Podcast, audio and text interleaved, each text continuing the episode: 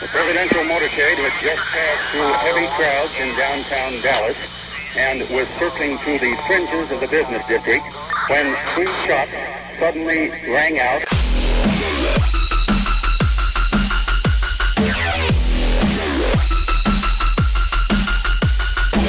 Destroying the media lies and dismantling the narratives.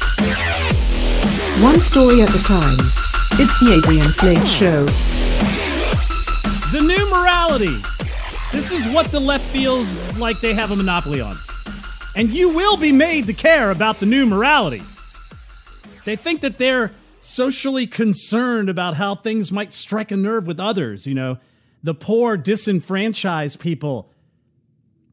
You know, they they they want to make you think that, you know, your views on things are detrimental if they come from a Christian background. They may be caused to have some sort of conscious reflection if you show them that their morality is wrong. It might even lead to a spark of a shred of shame in their indulgence that the left may consume and normalize. Then they have to break those mirrors down. The same type of shame that kept people in closets back in the day or made them feel inadequate because of their lifestyles or choices. You know, they they may not always have been overwhelmingly accepted, and even if it wasn't the intention of the societal norms that others have held, those people who felt marginalized by their own self conscious now have to snipe out those who are upholding their own beliefs based on a religious view. Those views need to be extinguished in order for these people to feel comfortable and accepted in their own skin. And because you may question things or even hold a microscope up to them, the left wants to bury you if you do question it, especially now if you don't accommodate them. Their choices, their lifestyles, if you don't acquiesce, if you don't support them, your faith may not agree with it, then your faith is the enemy. Instead of understanding how someone else could have a stance on faith, the faith itself must be destroyed because it causes too much self consciousness, too much self reflection. And they can't seem to do this with unconstitutional legislation that somehow just ekes by without any constitutional review or scrutiny. They've done that for a while. They've slowly been losing their grip on the activist judiciary, even on the Supreme Court level, which is getting extremely unnerving to the progressives now that their spry P90X stalwart of vigor and health, Ruth Bader Ginsburg, they've got a movie about her because that's going to be compelling. Everybody's going to line up to see a movie about Ruth Bader Ginsburg. You know, she's on the ropes. She had a large portion of her lung removed because of a cancerous lymph node, and, well, she's like 90 years old, too. So, um, she has missed attending some of her most recent cases, which, which was the first time in the history of her career. So that's kind of unnerving. And if she steps down and relinquishes her seat in the Supreme Court, it's going to be a Kavanaugh apocalypse of epic proportions. You've never seen a Kavanaugh apocalypse to the level of what would happen if Notorious RBG steps down. It's going to be earth shattering. This isn't going to be you know, red solo cup beer bong parties at, you know, the university where they had chain gangs of, of rape, you know, backroom dealings, rape chains. That's not going to, it's going to be bigger than that. You've never seen anything like what you will see. Alyssa Milano's head's going to explode. But the last bastion of compliance, coercion, acquiescence to their authoritarianism is now to economically destroy their opponents. Even if they have a financial demand from their follow, even if you, as a conservative, and you have an outlet that you're pursuing and you have a demand, you have followers that want to pay, want to support your voice, and the left doesn't agree with you, they will keep that from happening. That's not even free market. That's that's fascism. The fascism that they run around and claim everybody else is engaging in. Remember, the rule of the golden rule of the left. Whatever the left accuses others of doing, they are actively pursuing or engaging in. So when they go around saying, "Oh, fascist," they are engaging in fascism. Now keep in mind, they do these things to build narratives. Like they did with Memories Pizza. Do you remember Memories Pizza? Anyone remember that?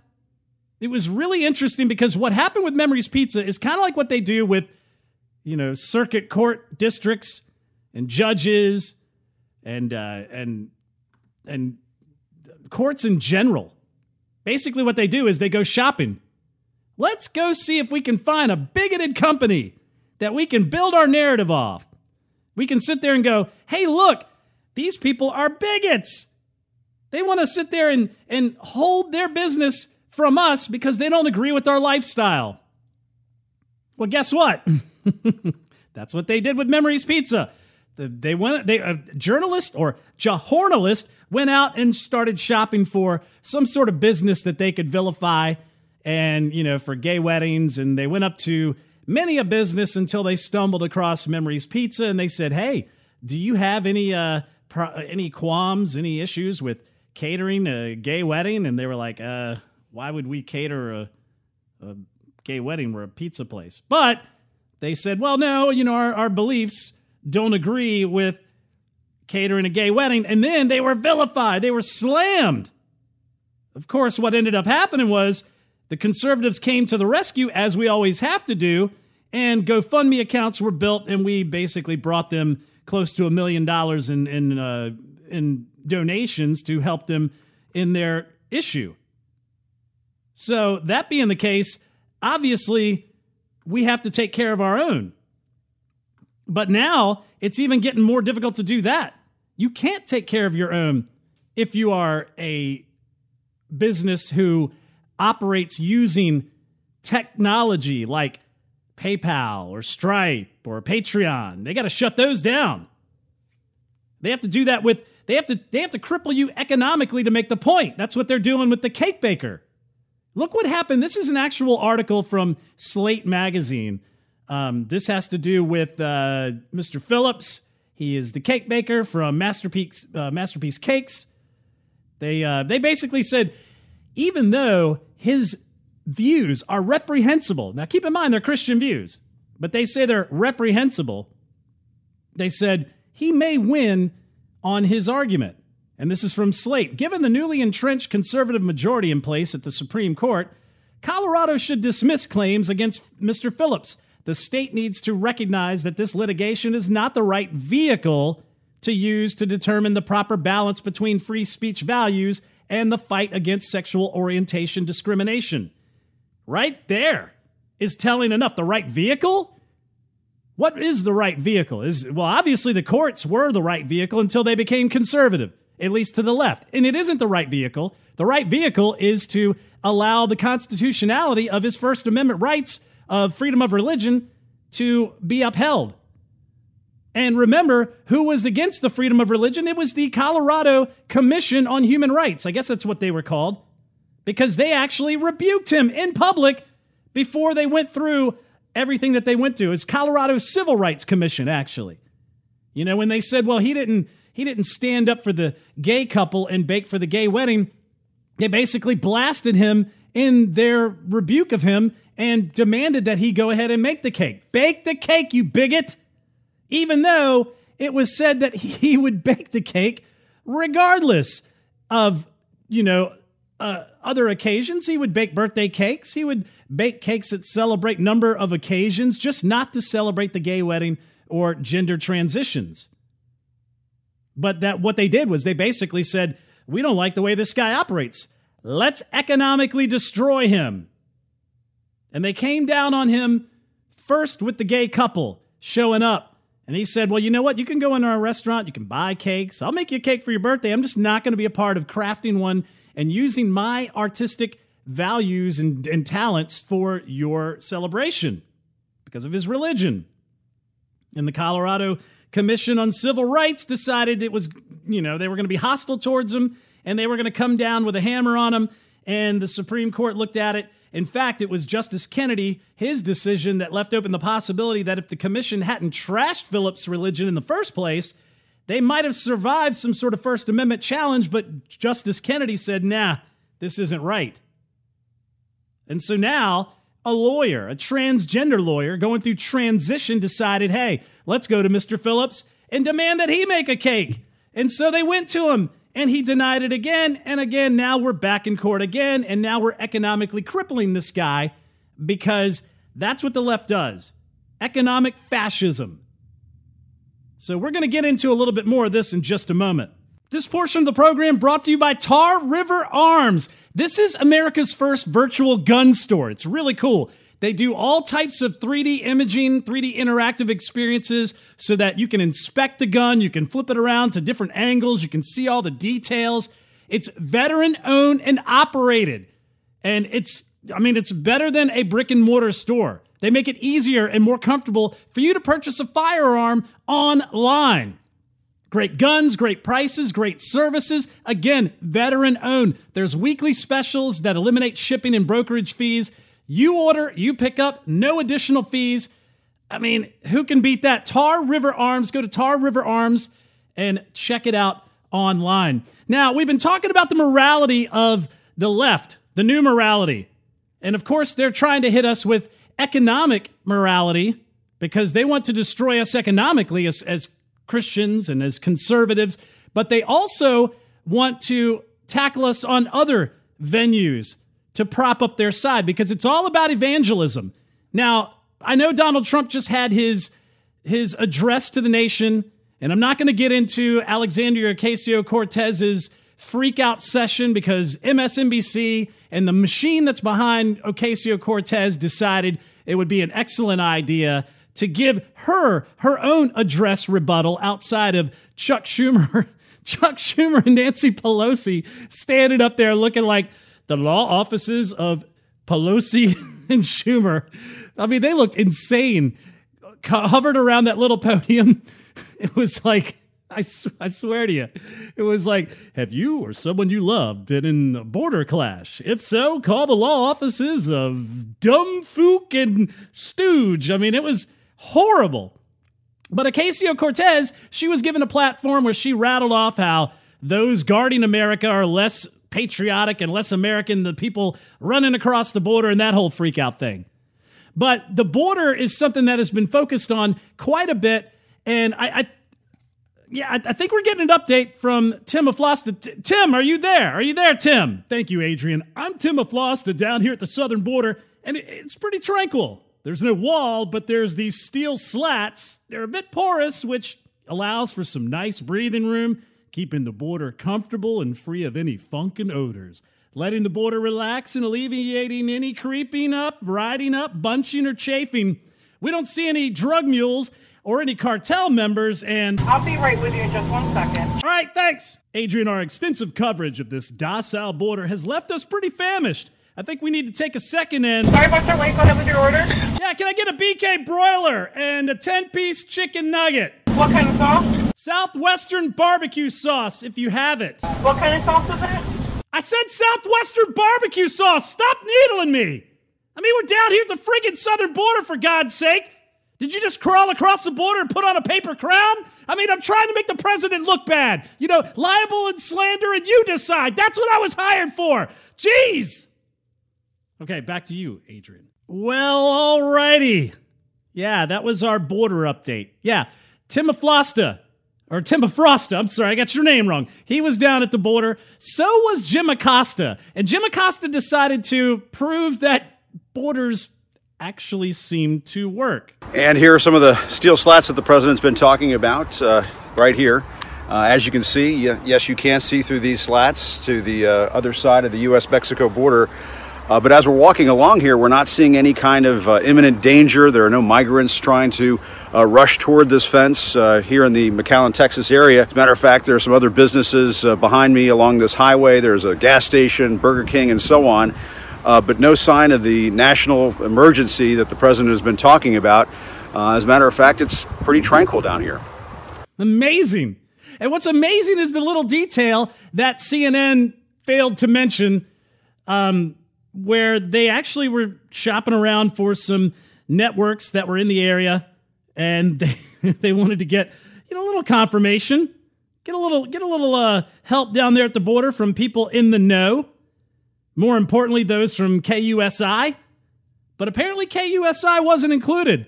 That news station was left out of the mix and listen to their response. As a sign of the times in this debate on the shutdown, CNN asked if KUSI would provide a reporter to offer our local view of the debate, especially to learn if the wall works in San Diego. KUSI offered our own Dan Plant, who's reported many times that the wall is not an issue here. In fact, most officials believe it is effective.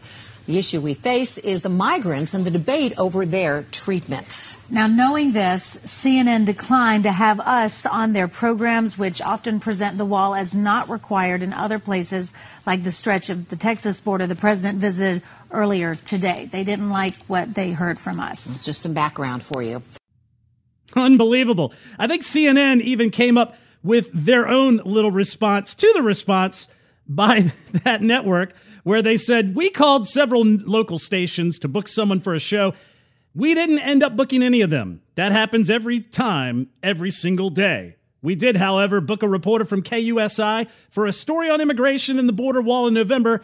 This is a non story. Hashtag facts first with an apple. Of course, we responded with tons of bananas because what they are selling as an apple is actually banana. Right, CNN? But it's amazing when you start to get into the minutia of what they're trying to do as far as gaslighting goes. Because now the big argument is whether or not Donald Trump can use emergency funding. Now, never mind the fact that this border that everybody is saying is tranquil. Everybody is saying, oh, you know, it's peaceful, it's docile, you know, it's a little porous. Got to alleviate the chafing of the border. Apparently, there was a border skirmish between drug war, uh, drug cartels right on the other side of that border, to which many of them were buried. Five or six bodies were actually burned. So there's a problem right there, right, Acosta? I mean, and now the narrative has been whether or not they're going to use funding from Puerto Rico and funding, you know, the Puerto Rican recovery, the funding from the wildfires in California and that recovery. Is all that going to be something that's going to get exploited? I mean, is that what's going to happen? They, this is what NBC said. NBC News exclusive. President Trump briefed on a plan that would use Army Corps of Engineers and a portion of 13.9 billion of Army Corps funding to build 315 miles of barrier along the US Mexican border according to three US officials familiar with the briefing. That was the first tweet. Then it's followed up with the money was set aside to fund projects all over the country, including storm damaged Puerto Rico. But checks have not been written yet, and under emergency declaration, the president could take money, said officials familiar with the briefing and two congressional sources said. Under the proposal, the officials said President Trump could dip into 2.4 billion allocated projects in California, including flood pre- prevention, protection projects, as well as 2.5 billion set aside for reconstruction products or projects in Puerto Rico, which is still recovering from Hurricane Maria. Senior Defense Department officials discussed the proposal with President Trump during his Thursday flight to the southern border, according to officials familiar with the briefing.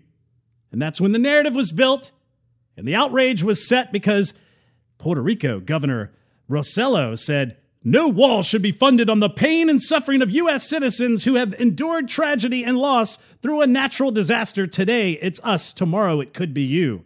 So now the gaslighting has to begin. And of course, CBS this morning had the creator of the Hamilton musical show up because he's doing a three week run in Puerto Rico today. Wow, look at the timing. This is the first time in more than two years that he'll play. At, he'll play Alexander Hamilton. The production will raise money for artists and art organizations in Puerto Rico still recovering from Hurricane Maria. And that's how they do it. And of course, they'll get some more celebrities to dogpile on. They'll get some more people to jump all over this and make it seem like President Trump is going to pull the funding from emergency aid for wildfires and hurricanes and things of that nature and use it to just build his wall. Never mind the fact that MS 13 is all over the country doing nefarious things. This is from ABC 7. New This MS 13 associate paid gang leaders $100 to have sex with a 14 year old girl and then secretly filmed the encounter. 52 year old uh, Felix Silva Zungia alleged, allegedly used that video to blackmail the teen for more sex. It is happening inside of a home near Wheaton High School. Detectives say the 14 year old girl worked as a waitress at Lily's restaurant in downtown Wheaton. There, she would conduct cocaine and marijuana sales and serve alcohol to customers, a high ranking MS 13 member would later reveal. A lot of money was made for her services. At one point, the 14 year old girl attempted to quit. She was later summoned to a home in Kensington, Maryland, and beaten with a baseball bat. At one point, the 14 year old girl attempted to quit.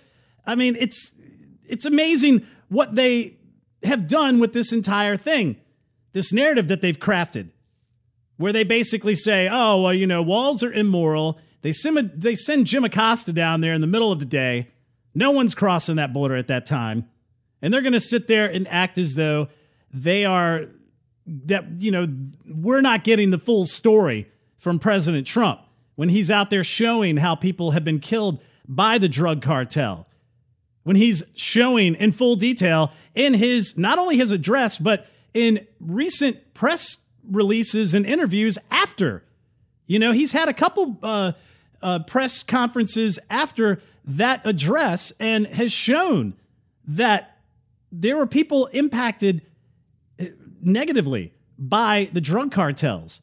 It's not some apparition. It's not some false story and until we start realizing that what's moral to do is to protect our sovereignty, to protect our borders, to keep those who want to use our porous border and our lack of resolve in addressing that matter, because we have the side of the left who wants new voters, automatically assume that whoever comes across this border is going to be a Democrat voter, even though some of these people are showing in polls and as they move in to the United States, that they may not be 100% Democratic voters. But we also are looking at the fact that the other side, Chamber of Commerce, uh, RINO, GOP shills, they want the cheap labor. They want their their buddies and and business to benefit. And don't you know? Don't assume all big businesses are GOP. We said that in the past. The DNC has a hold over Wall Street. They have a lot of businesses that they control. And those businesses do corporate philanthropy with all of the pet projects, all of the pet industries. And that's where you get funding of things like, I don't know, Planned Parenthood. You know, that's where you get these transgender bathroom bills pushed through because Target is going to back things like that. These we have to keep in mind that it's not some GOP runs business, DNC runs government kind of split. It's not that binary of a choice. So we also have to be aware of things that we utilize in our own lives that negatively affect or positively affect organizations that work on our behalf. Of course, patriotmobile.com is a prime example of that. If you want to have cell phone service from a company who backs your beliefs, a cell phone company that has great coverage and they have great product, but they don't give to the organizations like Planned Parenthood. They don't give to organizations that want to infringe your Second Amendment rights. PatriotMobile.com is where you go to, to purchase that item, to switch your phone over to a service that backs your values and your beliefs. That's PatriotMobile.com. So we really need to get ser- serious about the border. And it looks as though we're hitting that stalemate. I'm just hoping Donald Trump takes it to the level of putting it out there and just not wavering. No DACA, no crazy dreamer act. You know, we have an immigration system that can be revamped just a little bit to make it more streamlined, but it still vets those who want to assimilate. And so on the other side of the break, I want to get into some things with Alexandria Ocasio Cortez. Yes, everybody has spent a lot of time on her. She's overblown. But I want to get into this Green New Deal and I want to get into some of the things that she thinks is moral because apparently Christian morality is old hat and it's oppressive. But the new morality, the morality that says borders are immoral and that if you speak with things that we don't agree with, we have to economically destroy you. Let's cover that morality. Follow me on social media at Rants Out Loud, at Adrian Slade Show on Twitter. Also, Adrian Slade on MeWe, Convo, and Parler app. Back in just a moment. This is Adrian Slade. The Adrian Slade Broadcast. All right, let's switch gears a little bit and talk about these new new House of Representative members. More importantly, those who want to bring us the new morality, like Alexandria Ocasio Cortez. Yes, everybody talks a lot about her. The puppet, the uh, empty suit, the one who's standing in the congressional chambers with her finger on her chin, looking around like a lost puppy, going, Where am I? Wow, look at this. And then she starts thinking about her economics. How is it that I can buy one slap chop for $19.99 and get two additional slap chops absolutely free? I don't know. Somebody just pays for it. That's that's Ocasio economics. when she becomes president, because most likely she will, that's the way it works in these America these days. Ocasio or Cortez economics will be slap chop economics. Buy one slap chop, get two free. We don't know how. It doesn't really matter. Don't think about it. You just pay for it, 70% tax rate, and it's done. So we really need to look at what she is bringing to the table, especially with her interview that she had on 60 Minutes. There were some eye opening comments that we probably need to talk about. You know, Alexandria Ocasio Cortez, she has that neat little new Twitter handle at AOC, which is pretty interesting because to me, there are companies that pay big money for short handles and social media. You know, it's for branding purposes. You know, instead of having a long drawn out name, Alexandria Ocasio Cortez, or having a or Ocasio Cortez 2018 if you make it just AOC at AOC, that's I mean that's gold. That's like the equivalent of Intel. You know, the boom boom boom bing, you know, it's it's all about marketing. It's having a swift logo, a little quick sound effect that everybody goes, "Oh yeah, that's Intel." You know, it's it's that kind of marketing that you have going on. And then you have the fact that the Dancing Queen video that was released was from an account that no longer exists. It was an anonymous 1770 was it anonymous Q 1776.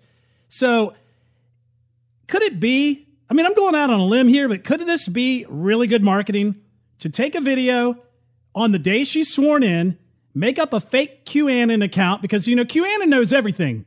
QAnon knows that I ate Hungry Jack pancakes this morning. Q knows it all, and they hate Q on the left. I mean, I don't know. I don't give much credence to Q because I've heard mixed reviews on whether or not Q is a real thing or not. But regardless, if you wanted to vilify, especially with CNN going out there and putting Q everywhere and, you know, showing billboards of QAnon and people at protest holding up QAnon signs, if you wanted to really do some marketing, take a really likable video of you dancing like a crappy 80s or crappy 90s Friends sitcom, and then put that into a video that is released by a QAnon Twitter account. And then you can turn around and say, hey, look, all the conservatives were mad and, and shocked by my dancing account, which none of them were. We all just kind of looked at it and said, okay, whoop de do. Most people said, wow, she looks like she's having fun. But if you really wanted to take that step, that's how you would do it. It's all about marketing. And so nothing that they do seems organic. Nothing they do seems, you know, built from the bottom up. It all seems contrived. Because when you sit somebody like, like Alexandria Ocasio Cortez down, like they did for 60 minutes, well, then you get a different, completely different side of her. You get somebody who wants to tax you at 70%. You're talking about zero carbon emissions, no use of fossil fuels within 12 years? That is the goal. It's ambitious. And how is that possible? You're talking about everybody having to drive an electric car? It's going to require a lot of rapid change that we don't even conceive as possible right now. What is the problem with trying to push our technological capacities to the furthest extent possible. This would require the raising taxes. There's an element where, yeah, there people are going to have to start paying their fair share in taxes. Do you have a specific on the tax rate? You know, you look at our tax rates back in the 60s, and when you have a progressive tax rate system, your tax rate, you know, let's say from zero to $75,000 may be 10% or 15%, et cetera.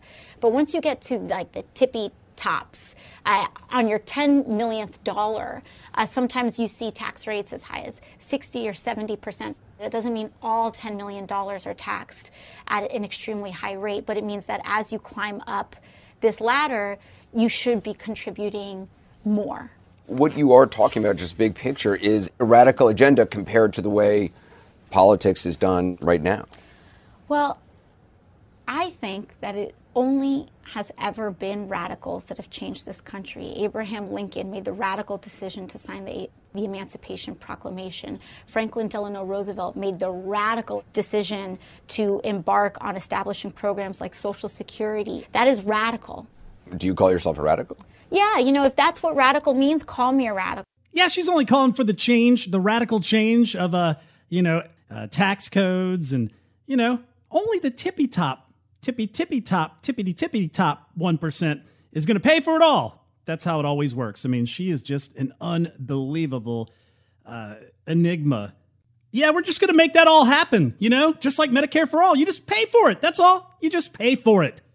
So we're going to move to this green energy initiative, this Green New Deal, where we go basically completely on, you know, fossil, uh, we get away from fossil fuels, completely on electric energy and all of these different ruses that do not have viability in the market quite yet. They're not marketable uh, energy sources. You know, let's put up some wind turbines and we'll take out all the bald eagles. Yeah, why not? Let's go ahead and, you know, just put up nuclear energy, which we've all been vying for, but for some reason, nuclear energy is an evil thing. So it's all about economically crippling the United States in order to comport us into a global union with countries that aren't on our level. That's how you do it. That's why you have a president for eight years pushing socialist policies and keeping GDP under 2% for eight long years, telling us all, oh, this is the new norm. You can't do anything better than this. And guess what happens? We do something better than that once the boot of government is taken off of its neck. That's what happens when you deregulate. That's what happens when you change tax structure and remove tax burden off of individuals and businesses. You unleash the market. You know, it's like a it's like a, a lion caged up, and you throw some red meat out there. Well, you you know, put eight or nine different you know chains locked up to a wall that thing's not going anywhere but you take all those chains off and it goes right for the meat and devours it and that's what we're looking at and so alexandria ocasio-cortez her idea of what the future should bring is not economically viable and i don't even think she's thought it through obviously she hasn't she hasn't thought through foreign policy because she doesn't know anything about palestine and israel even though she sides with Palestine, just like every other every other person in the new 116th Congress, or at least in the House of Representatives, the new group that's been ushered in that we've been talking about. But we have to realize that these people are ideologically driven and they're looking to shake the system because they don't like the way America was founded from day one. And some of them, like Alexandria Ocasio Cortez, I even wonder if she is even you know, if, if she's a willing participant, is she a puppet? Is she somebody that's being controlled because they need to put new people out there that are fresh young faces out and there's a machine behind them guiding them through this, providing the talking points, drilling them on the off season, drilling them before interviews, weeks before, and just say, hey, say this, go out there, look pretty, and be for the youth, and let the machine behind it do its job.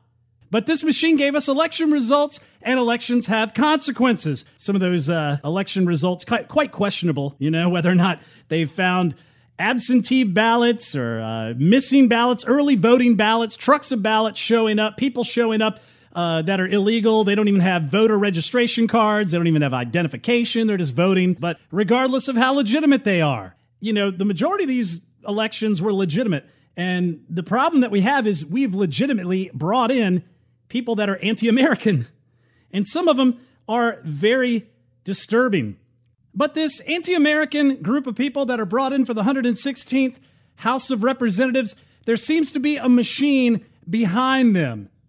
And it seems to be a good marketing machine behind Alexandria Ocasio Cortez to be sworn in, have a dancing video, show up on 60 Minutes all at the same time.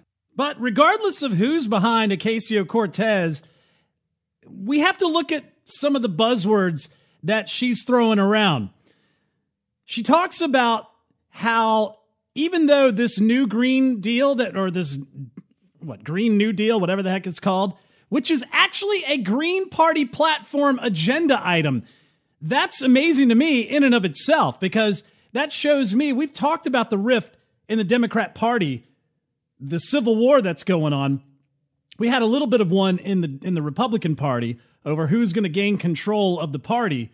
Of course the trump wing has basically taken it over for lack of a better, you know, term. But at the same time, it's because the establishment has kind of rolled over and said, "Hey, if you're getting some momentum, go with it, and we'll just kind of stand off to the side and virtue signal and pretend that we're outraged by what you're doing, so we keep some sort of credibility. But go on and do what you got to do." And on the left side, it's a complete breakdown as to who's going to have control. Is it going to be the Nancy Pelosi? establishment of, you know, the Hillary Clintons? Or is it going to be the socialists, the democratic socialists like Rashid Tlaib and uh, Ilhan Omar and, and Alexandria Ocasio Cortez, the new, and Beto O'Rourke? You know, they, these people are being tested and being test run as the new the new militia for the left. Keep in mind, one of the things I said is for the upcoming elections, there's going to be some crucial things that have to happen. You're going to have to establish name ID. You're going to have to establish branding. That's going to be necessary. See, Trump came in with all that already baked in. He was the apprentice. He was the guy who hooked up with Marla Maples in the 80s. He was the guy who built most of New York and all these different places in Mar-a-Lago and Vegas and what have you. So, and he was the guy every election cycle year after year, brought on Fox News for decades, going, Hey, are you going to run? I don't know. Are you going to run this year? I don't know. And then he does. So, how do you build the name ID? Well, obviously, Alexandria Ocasio Cortez has got some time before she can ever be a president, but you lay the groundwork now. You till the fields, you plant the seeds, you get everything ready. They're doing it with Beto O'Rourke. They're doing it. They will do it with the Castro brothers, you know, the Parent Trap brothers, the Postmaster General. I, I guess he was like some sort of uh, assistant, uh, something. I, I, don't know. He was some sort of uh, government employee, but it doesn't have the gravitas of a Senator Obama who can pretend to be sen- senator for a couple of years and then go right into the presidency. But uh, Postmaster General Julian Castro and his brother, or what have you, You've got to start building the name ID. You start to get it in the culture. You have to find ways to become the viral social media star, an Instagram kind of star. That's what we have with Ocasio Cortez. She's a basically an Instagram star. You know, she's basically, and, and that's what they're doing with people like Beto O'Rourke. That's why they poured tons of money. Now, Beto O'Rourke said he's going to go out to the college com- uh, you know, the community college circuit outside of Texas, and he wants to go do speaking engagements because he wanted he wants to meet those who need some sort of uh, hope for the future in politics. But I guess first off, you don't want him to drive. All right, don't have a couple of uh, Harvey Wallbangers, maybe a couple of uh, you know uh, fire fireball shooters, and get behind the wheel. You might crash into a car coming the opposite direction and have to run from the fle- uh, scene of the crime. I guess he's going to run around muscling down a, a Whataburger. You know, he's going to be air drumming on his way in to uh, "We Won't Get Fooled Again," even though he tried to fool everybody into being a faux Hispanic. He's an Irish guy who played in a crappy punk band, and they never called him Beto; they called him Bobby or Bob. So, but you have to start establishing the name ID, and then what you have to do is you have to play on the ignorance of the people who are voting for the Democratic Socialists. They have no sense of morality because they've rejected any sort of higher power. That's why they looked at government as their God. They look at government as the be all end all. They look at somebody like Ruth Bader Ginsburg, who didn't even show up to the most recent uh, cases. So that's kind of telling. But they're so worried about her keeling over because the God of government, which is judicated by the Supreme Court, could be in a power balance that they will be out of for decades if Ruth Bader Ginsburg croaks and Trump puts somebody in her place. But see, that's the thing is you have to realize they don't understand ethics. They have their own morality. It's a fake morality. It's it's a flaccid morality. It's a morality built upon what they think is right and wrong, not be not a higher standard that is absolute right and wrong. You know, we as conservative Christians, we conserve natural rights and liberty, God-given rights that the Constitution protects us from the government infringing upon. They don't see it that way. They don't understand. They go, well, morality to them is, you know, uh, being nice to others. I'm going to go to Haiti and I'm going to work for UNICEF and I'm going to help the Haitians. And that's going to make me more moral than you because I'm a nice person. I spent all this time doing it. You know, think about how they're going to go out and uh, they're not going to bully, they're going to be inclusive. And the people who are going to be the enemy are the Christian conservatives, those who actually look towards a higher morality than what the government mandates. You know, thou shalt not kill, love thy neighbor like thyself, do unto others as you would have unto do unto you. You know, don't covet thy neighbor, don't ha- commit adultery. All these things that are godly standards that we hold ourselves to, they couldn't care less about. And what's funny is they spent so much time trying to remove those things because they were afraid of the uh, of the the conscious uh, the consciousness that is convicting them because they have gone against these things. The fact that they can't hold up to those standards and they feel shame because of it. They've spent all this time removing prayer from schools. They spent all this time removing the Ten Commandments from courthouses.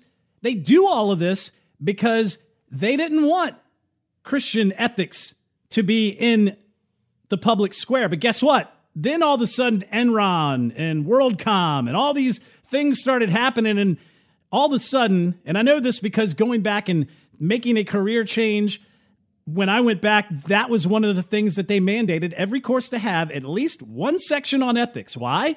Because you've removed all the ethical things, all the ethical mechanisms that are provided by religion, by Christianity. You've removed them all because you hated it so much. And now you're going, oh crap, everybody's doing whatever they can, whatever they want, and no one's stopping them.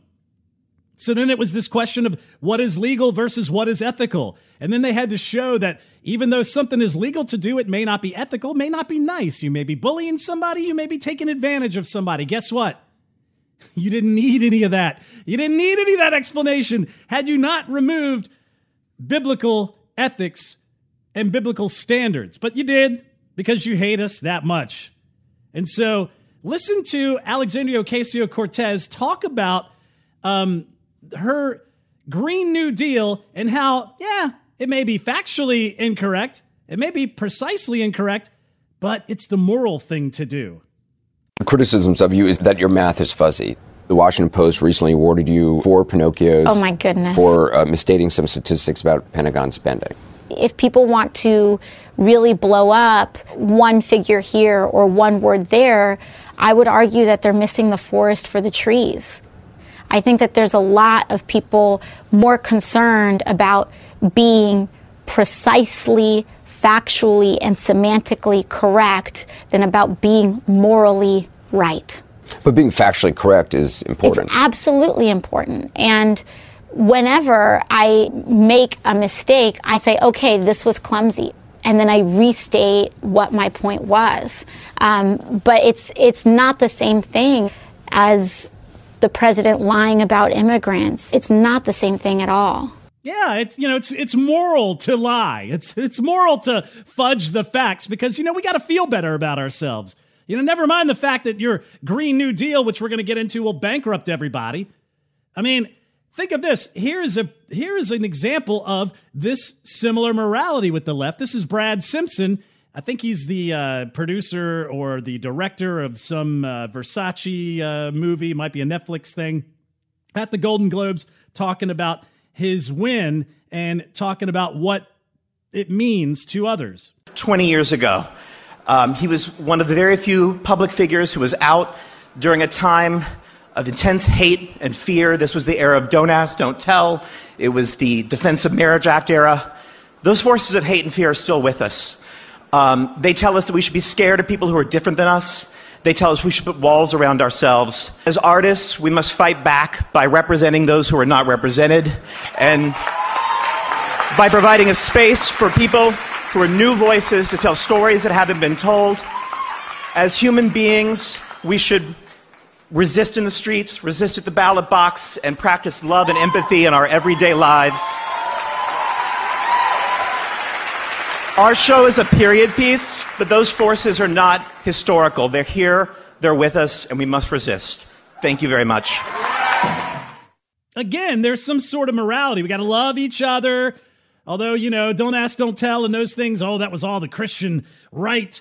You know, they imposed these things, so we had to live in the darkness, but now we get to come out and we get to just love each other, except for we don't need to love Christian conservatives. We got to resist them.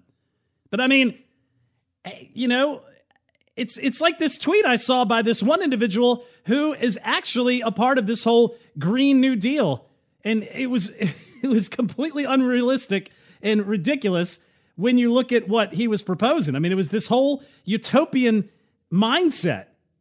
It was it, it's unbelievable. It was like, well, you know, we're going to end poverty, and we're going to we're going to lift everybody out of despair because we're these moral people. Well, that's not how this works. You know, not everyone wins the championship. Some are runners up, some are in last place. Not everyone wins the lottery if they decide to play. You don't always win the sweepstakes. Did you ever win the McDonald's Monopoly game? Probably not. I didn't. You may have won a complimentary soft serve, but you didn't get the equal dibs on the winning treasures of the contest. Not everyone is hired for the top positions, but the left's morality is covered in greed. It's covered in coveting others and envy. But it always works out that what is required for thee is not for me. Listen to this. One of the stalwarts of the left, Fidel Castro, wow, his grandson, he's an Instagram star. Listen to this. Fidel Castro's grandson has been on the receiving end of negative comments after photos surfaced of the young man flaunting the family's wealth on social media. Various South Florida based media outlets covering the Cuban community came across Tony Castro's snaps just days before the communist island celebrated its 60th anniversary of the Cuban Revolution, which was led by his grandfather, who would later rule for five decades before dying in 2016. The lives of the former Cuban, uh, Cuban leader, immediate family members, have always been somewhat of a secret to the outside world. But Tony Castro, 20, managed to keep his, well, he's in his 20s, managed to keep his low profile despite being active on Instagram. But the Miami Herald and other media organizations got hold of photos that are today only visible by his 1,300 followers. On an island where bread, eggs, and other basic food have, have become scarce, an issue the current regime blames on the U.S. government, embargo, by the way, Castro showed off his taste for fine liquors and foods during his uncle's celebration.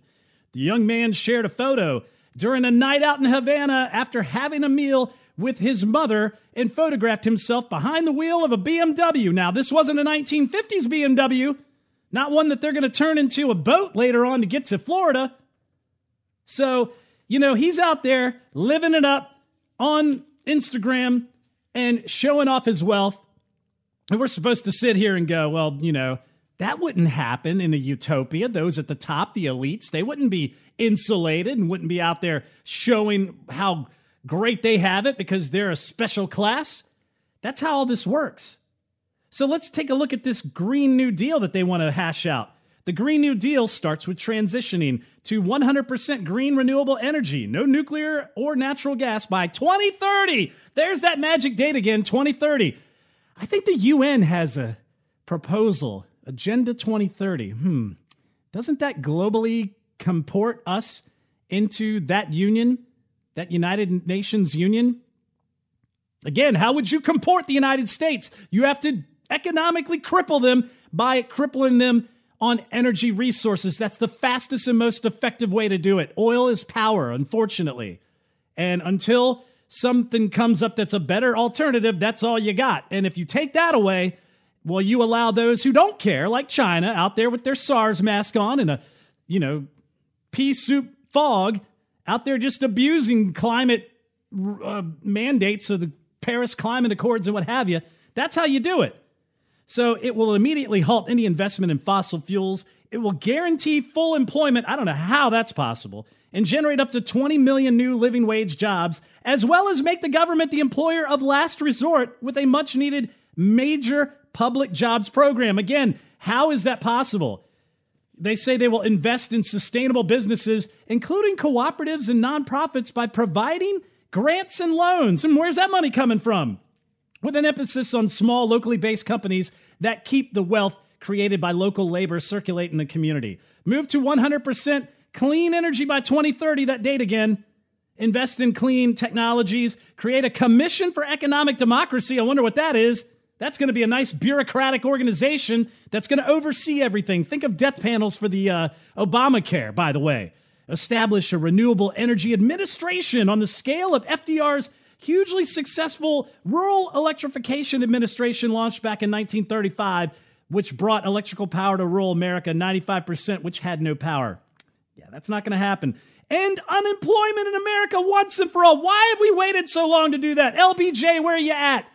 Great War of Society, the war on poverty. Why did that fix? Why wasn't that fixed in the 60s?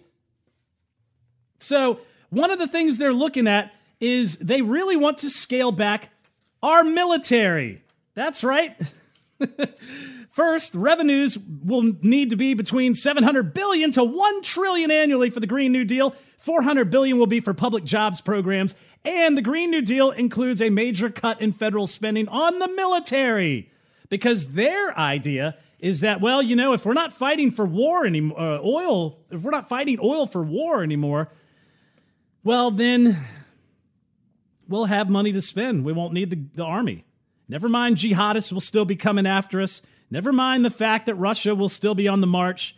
These things are just unattainable. They are out of touch with reality, and they're meant for an ulterior motive. It's not meant for bringing up America and the climate, it's meant for delegitimizing and minimizing America on the world stage. Put us at an economic level where we are crippled, GDP under 2%, and we are hampered with no energy resources to comport us into a global union. That's what Ocasio Cortez is all about. I'm Adrian Slade. Thanks for tuning in. You can listen to us on Mojo 50 every Saturday at 5 p.m., every Sunday, 6 a.m., and then again at 5 p.m. Check out Mojo 50 on the iHeartRadio app or at mojo50.com. You can also check out the podcast, iTunes, SoundCloud, Stitcher, Google Play, Spreaker, TuneIn, Overcast, Podbean, wherever podcasts are hosted, you can find the Adrian Slade Show. You can also check out the Adrian Slade Show Roku channel in your streaming store. Download it. Check out the blog, adriansladeshow.com. You can also support the show. Subscribe, $2 a month or whatever amount you wish. Patreon.com slash Adrian Slade Show. Or get on over to anchor.fm slash Adrian Slade and donate $4.99 a month. We'll see you guys next time.